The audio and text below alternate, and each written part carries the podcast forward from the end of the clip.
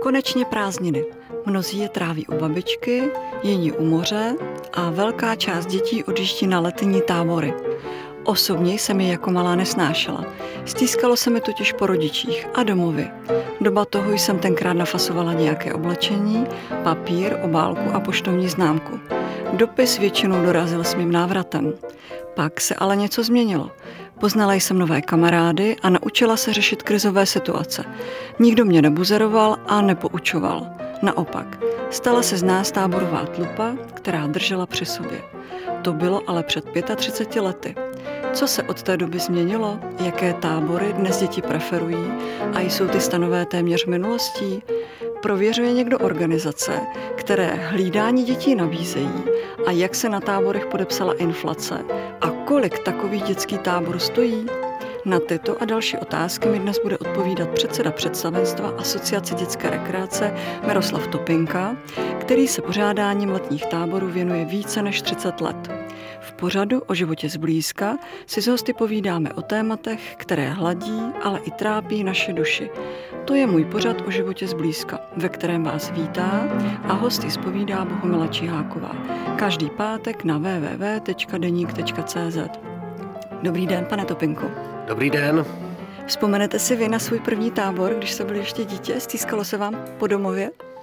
No mně se na první tábor příliš nechtělo. V podstatě mi rodiče řekli, že tam pojedou. Bylo mi tehdy 10 let. Pamatuju si i to místo. Eh, a v podstatě za ty tři týdny jsem si na táboře zvykl a od té doby jezdím na tábor. No a to už je více jak 40 let. Je něco, co se od té doby změnilo? Zásadně změnilo? Ta změnila se samozřejmě celá společnost. Eh, dřív my jsme fungovali, takže jsme chodili do družiny, chodili jsme různě ven na hřiště, lítali jsme různě po Praze a tak dále a dneska samozřejmě ta kontrola nad těma dětma je daleko větší, vzhledem k tomu, že máme mobilní telefony, to je jedna věc. Za nás samozřejmě neexistovala sociální síť žádná, takže jsme byli nuceni interakovat spolu trochu jinak a byli jsme takový do kolektivu daleko víc zapojenější, takže pro nás to bylo daleko jednodušší. A chtěla se po nás i samozřejmě větší samostatnost než dneska. Hmm. Eh, kromě režimu, protože jsme oba dva vyrůstali v jiném režimu, než vyrůstají dnešní děti, ano, neměli jsme ty mobily. Jakým způsobem eh, se to teda podepsalo na letních pobytech? Prostředím požadavky nebo nároky od dětí a rodičů? Chtějí více luxusu nebo přetrvávají požadavky na ty tradiční tábory ve stanu? Tradiční tábory ve stanu ještě existují samozřejmě. E, pokud se zeptáte kohokoliv zvenčí, ať vám graficky namaluje něco, co symbolizuje pro něj dětský tábor, tak 99% lidí vám namaluje ten podsadový stan. A většina z nich ale samozřejmě preferuje něco jiného. To znamená, dneska takový ten hlavní proud jsou eh, chatičkový tábory, protože dostanou se už nikomu moc příliš nechce, ale jsou tábory samozřejmě takový. A samozřejmě i nároky jsou na to trošku vyšší, tak jako jsme o 30 let starší, společnost někam postoupila, takže samozřejmě ty nároky jsou vyšší, to prostě tak je. Znamená to, že teda eh, ze stanů eh, děti dneska radši přespávají nebo se stěhují eh, do chatek nebo jakýsi ubytoven? Můžou to být i různé ubytovny, většinou, jak, říkal, jak jsem říkal, jsou to ty chatičky, ne, že by se o tamtud stěhovali, tak oni předem vědí, do jaký tábor jedou a v čem budou bydlet ale pochopitelně většině dětí, pokud dáte vybrat pevnou postel někde v chatičce nebo v ubytovně, tak si ji vybere oproti stanu. Hmm.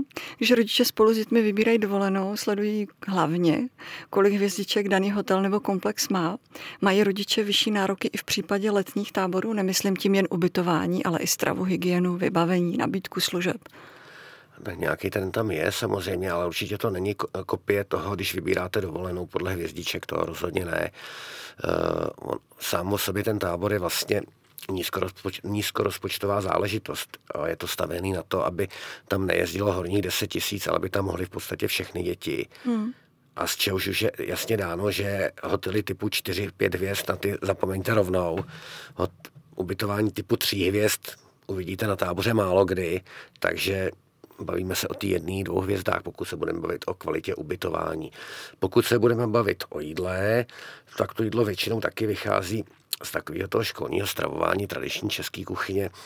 Jako jo, samozřejmě dneska tam máte spoustu dietářů, ať už je to zdravotní dieta, typická je třeba jako bezlepková, a už máte samozřejmě i spoustu vegetariánů, veganů. A bere se ohled i na tyto děti s dietama, ať už jsou bezlepkoví nebo jsou to vegetariáni? No tak u těch zdravotních nemáte na výběr, tam prostě musíte, tam to jinak mm. nejde. A u těch ostatních, tam je to samozřejmě v rámci možností toho tábora.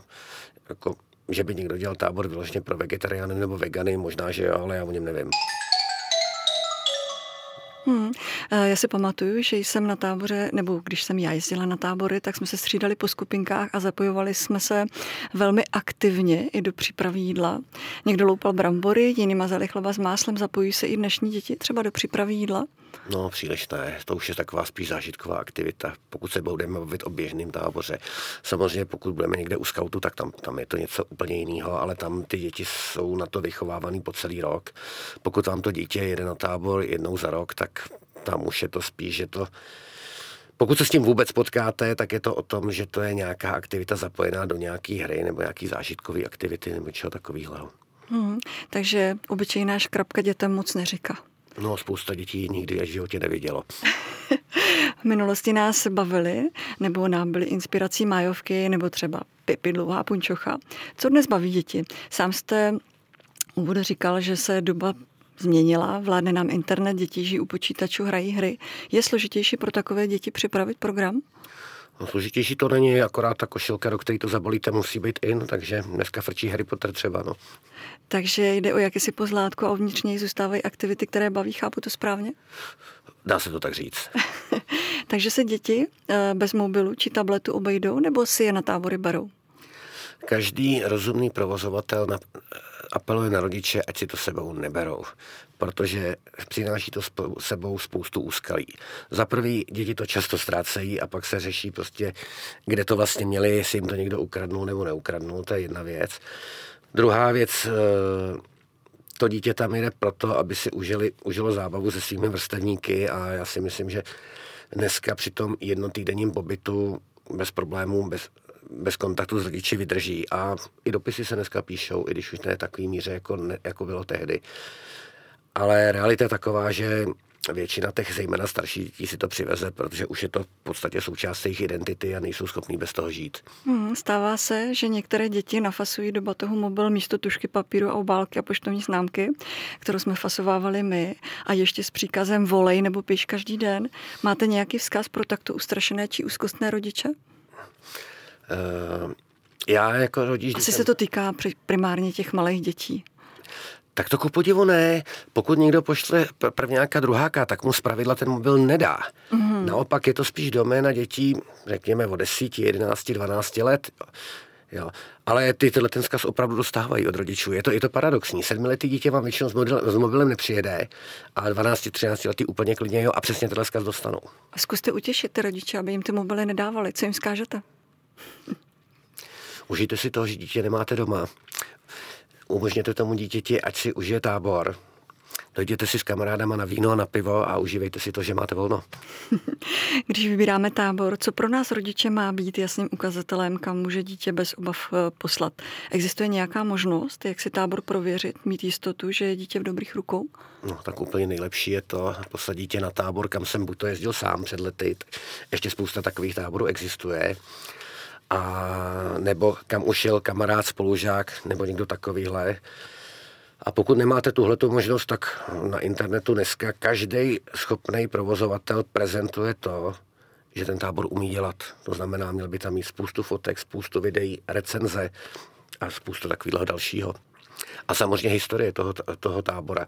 Pokud to někdo dělá 10, 20, 30 let, tak to asi umí. Pokud někdo se rozhodnul, teď já udělám tábor, tam bych byl na pozoru. Znamená to, teď já udělám tábor, že si může založit tábor vlastně kdokoliv? To je tak jednoduchý, nebo neexistují žádné prověřování, certifikáty? Ne, bohužel ne. Jediný, co potřebujete, je čistý trestní rejstřík. To je všechno? Ano. Víc nepotřebuju? Ne. Existuje pak pro takový tábor nebo skupinu kontrola? Spadá to do vaší kompetence? Kontrolujete jako asociace, jestli tábory a jejich zástupci splňují podmínky k provozování takové ne. činnosti? Eh, asociace není k tomuto, tomuto určena. Asociace je proto, aby bránila zájmy těch provozovatelů jako takových, vyměnili se zkušenosti a podobně. Samozřejmě v rámci asociace, pokud o někom víme, kde je problematický, tak si to samozřejmě mezi sebou řekneme, ale to je asi tak všecko. Rozhodně nemáme kontrolní pravomoc. Dobře, a kdo teda kontroluje nebo je kompetentní kontrolovat či prověřovat pořadatele a vedoucí táboru nebo pečovatele dětí, aby nedošlo třeba ke zneužití dětí? Ptám se proto, že x případů a vlastně se to pravidelně opakuje i v jiných zájmových aktivitách, kdy jsou pachatelé právě vedoucí nebo pečovatele, kteří zneužívají nebo šikanují děti. Kdo kontroluje, aby se podobné zneužití dětí nepřehodilo třeba na letním táboře?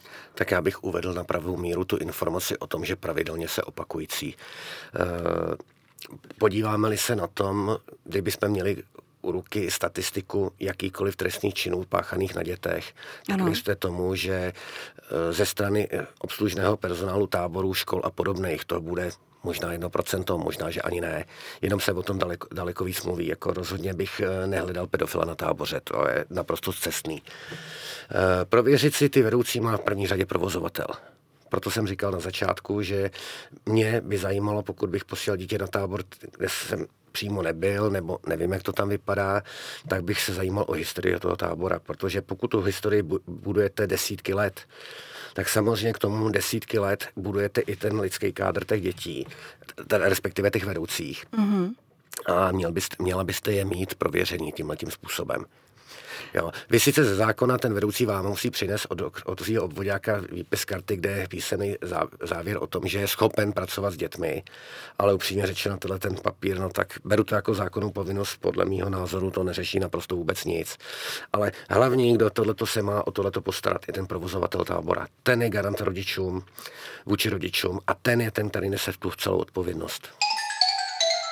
Vy osobně se uh, táboru věnujete už přes 30 let. Setkal jste se někdy s takovým případem? Ne, v životě jsem takový člověka neviděl. A když zůstanou uh, ještě v pomyslné zóně průšvihu, kromě mobilu a vysedávání u počítačů dnes děti i mnohem rychleji dospívají. Zajímají se o alkohol, kouření a sex. Dokážou pořadatelé či vedoucí i toto uhlídat? Tak tohle je další mýtus. Řeknu vám to naprosto přesně. Alkohol, sex a cigarety zajímaly daleko víc naší generaci než tu dnešní. Vážně? Určitě, je zcela jednoznačně. Takže není potřeba dětem kontrolovat zavazadla, jestli si náhodou nepřeváží z domu eh, nějakou placatku nějakého alkoholu pro zpestření večera nebo nějakou krabičku cigaret? to jako už je, už je víceméně zásah do integrity toho člověka a jako pokud nemáte opravdu důvodný podezření, tak jako já bych do toho teda nešel. Hmm. A když by se něco takového stalo, co by se dělo dál? E, to je zase o tom, jak má provozovatel nastavený, nastavená pravidla v tomhle tom. Opět, každý trošku zodpovědný provozovatel na alkohol, cigarety a omamné látky má napsáno jednoznačně podmínka, že to mít nesmějí. A většinou to má i pod sankcí to, že může být takový dítě vyloučeno z tábora. Takže mm-hmm. v tom nevidím až takový problém. Systémově je to velmi jednoduše ošetřitelné.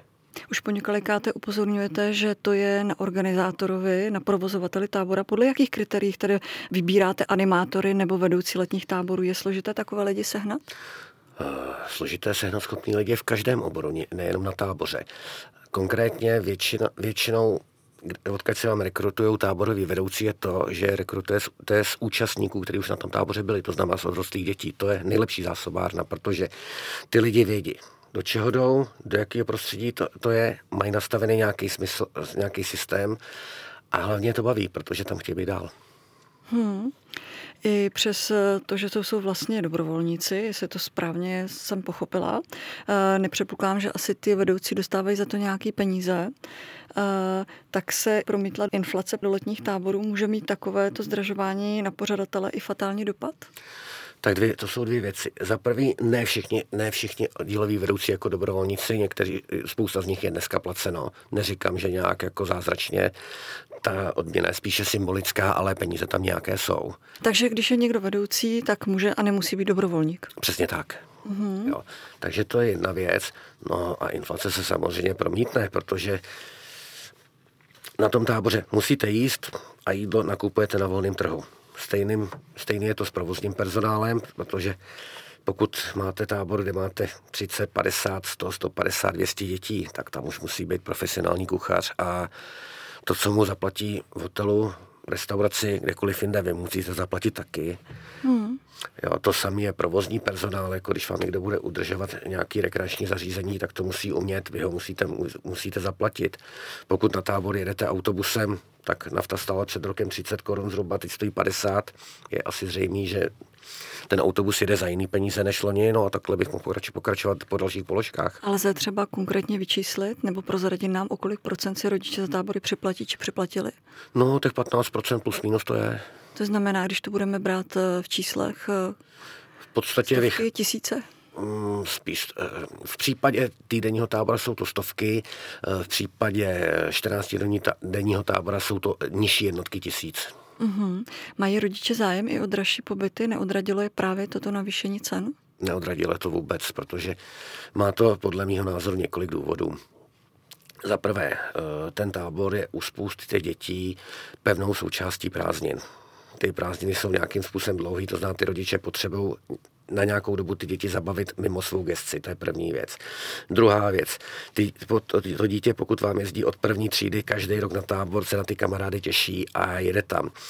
Za třetí, zase když vezmete tu cenu, to, cenu toho tábora a v podstatě poměr, co za to vlastně dostanete, tak uh, troufám si tvrdit, že ta cena je z hlediska tržní hodnoty ještě stále silně podhodnocená.